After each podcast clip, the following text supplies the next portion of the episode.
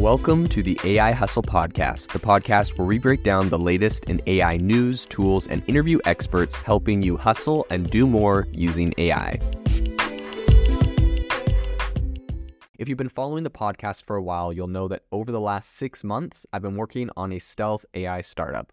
Of the hundreds of projects I've covered, this is the one that I believe has the greatest potential. So today I'm excited to announce AI Box.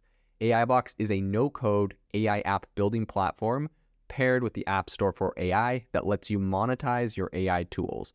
The platform lets you build apps by linking together AI models like ChatGPT, Midjourney, and 11 Labs. Eventually, we'll integrate with software like Gmail, Trello, and Salesforce so you can use AI to automate every function in your organization. To get notified when we launch and be one of the first to build on the platform, you can join the waitlist at AIbox.ai. The link is in the show notes we are currently raising a seed round of funding. If you're an investor that is focused on disruptive tech, I'd love to tell you more about the platform. You can reach out to me at jaeden at aibox.ai. I'll leave that email in the show notes. One of my favorite things to talk about on the podcast is using AI to help improve uh, the medical field, to help improve humans' lives through science.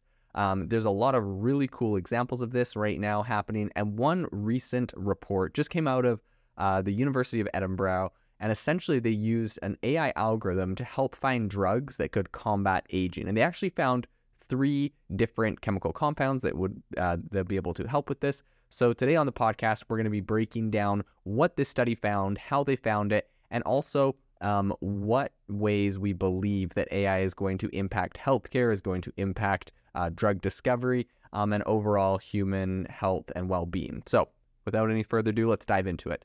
So, this new research out of the University of Edinburgh essentially found three different chemicals that target faulty cells, which are linked to a range of age related conditions. Um, and they found this using a method uh, which is hundreds of times cheaper than standard screening methods, according to researchers. So, essentially, the findings found that the drugs could safely remove dissect, uh, defective cells known as senescent cells. So essentially, those are ones that are linked to conditions including cancer, Alzheimer's disease, um, and also declines in eyesight and mobility, right? Typically, things that we see as people um, progress and get older. So things we would, uh, you know, associate with aging. So while previous studies have shown a lot of early promise looking for new aging drugs, um, until now, very few chemicals could actually safely be used to eliminate these senescent cells that essentially have been identified um, you know, and as causing these effects. And typically they're called senolytic drugs, um, and they are often highly toxic. Um, they're not good for, you know, really, they don't have a good effect on healthy cells in the body, researchers say. And so this led researchers at the University of Edinburgh to look for new drugs and new compounds to try to help uh, achieve the same effect without some of the negative effects um, and side effects. So they used machine learning um, and they were able to use this in a way to find some of these drugs with AI. Essentially, they developed a machine learning model by training it to recognize the key features of chemicals um, with some of these senolytic with that essentially had senolytic activity and they were using data from more than 2500 chemical structures which they had pulled from previous studies so the team then used the model they developed to screen over 4000 chemicals um, and they use this to identify around 21 potential drug candidates for experimental testing. Now, this is very similar to a recent report that we saw um, where essentially they have the same process. They they you know identify some of the traits they are looking for. They train a model off of that, um, and then they feed in you know thousands of different chemical compounds into that and have it identify some potential drug candidates.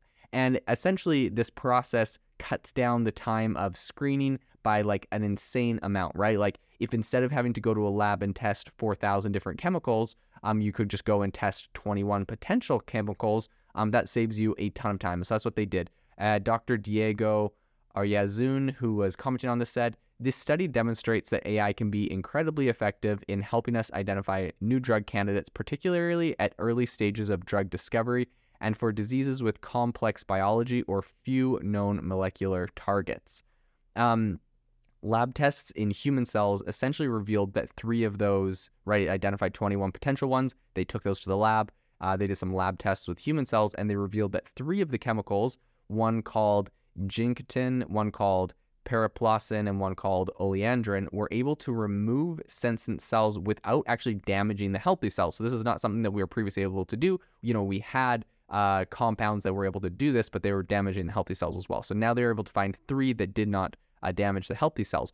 All three of those, I think this is actually kind of interesting, are natural products found in traditional herbal medicine. The, that's what the team says. Um, and Oleandrin was found to be more effective than the best performing known senolytic drug of its kind. So they literally discovered a new uh, compound.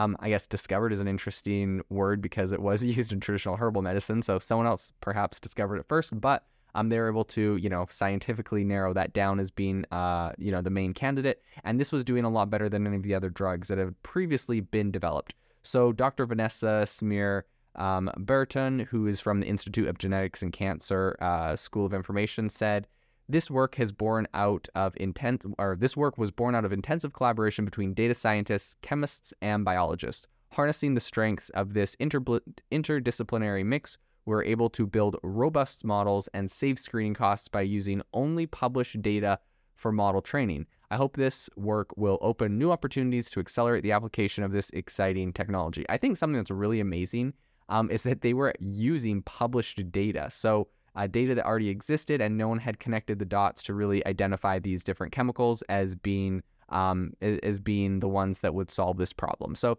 the study published uh, the study essentially they went on to publish this in the Journal of Nature Communications. Um, it was supported by the Medical Research Council, the Cancer Research UK, United uh, Kingdom Research and Innovation, and the Spanish National Research Council. So all in all, a really incredible, um, a really incredible breakthrough and discovery. And I really quickly just wanted to bring up the the thought experiment right now, where essentially, um, looking at the impacts of AI on healthcare over the over the next few years and over the next decade, I think is going to be absolutely insane. If you think about it right now, more than 5 billion people around the world have access to a mobile device, a mobile phone.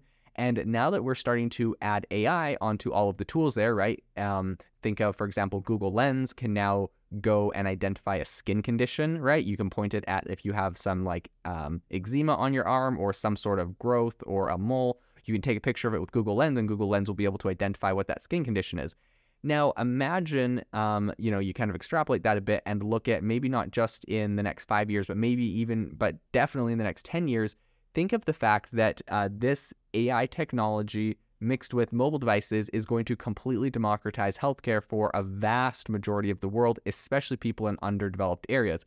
Imagine if, for example, you had a sore throat and instead of having to go to a doctor, you could take your phone, turn your, you know, turn your flashlight on, shine it down your throat. Um, it could just uh, take a look at that, take a picture of that, and it could go diagnose you with what you need.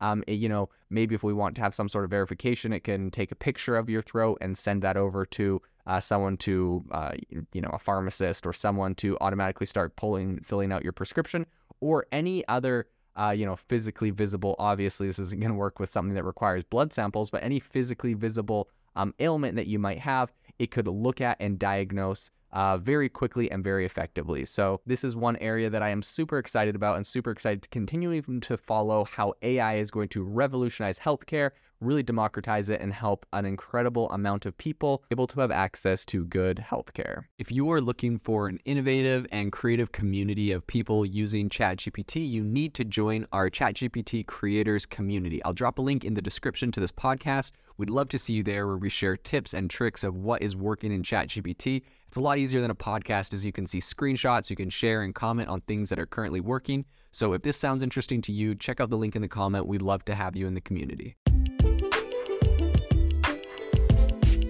Thanks for tuning in to the AI Hustle podcast. If you could do us a massive favor, we would really, really appreciate it if you could leave us a review wherever you get your podcast. This helps people find the podcast, it helps people know this is a good place to go, and we would really, really appreciate it as it helps us continue to bring on incredible guests and share incredible content for you to listen to.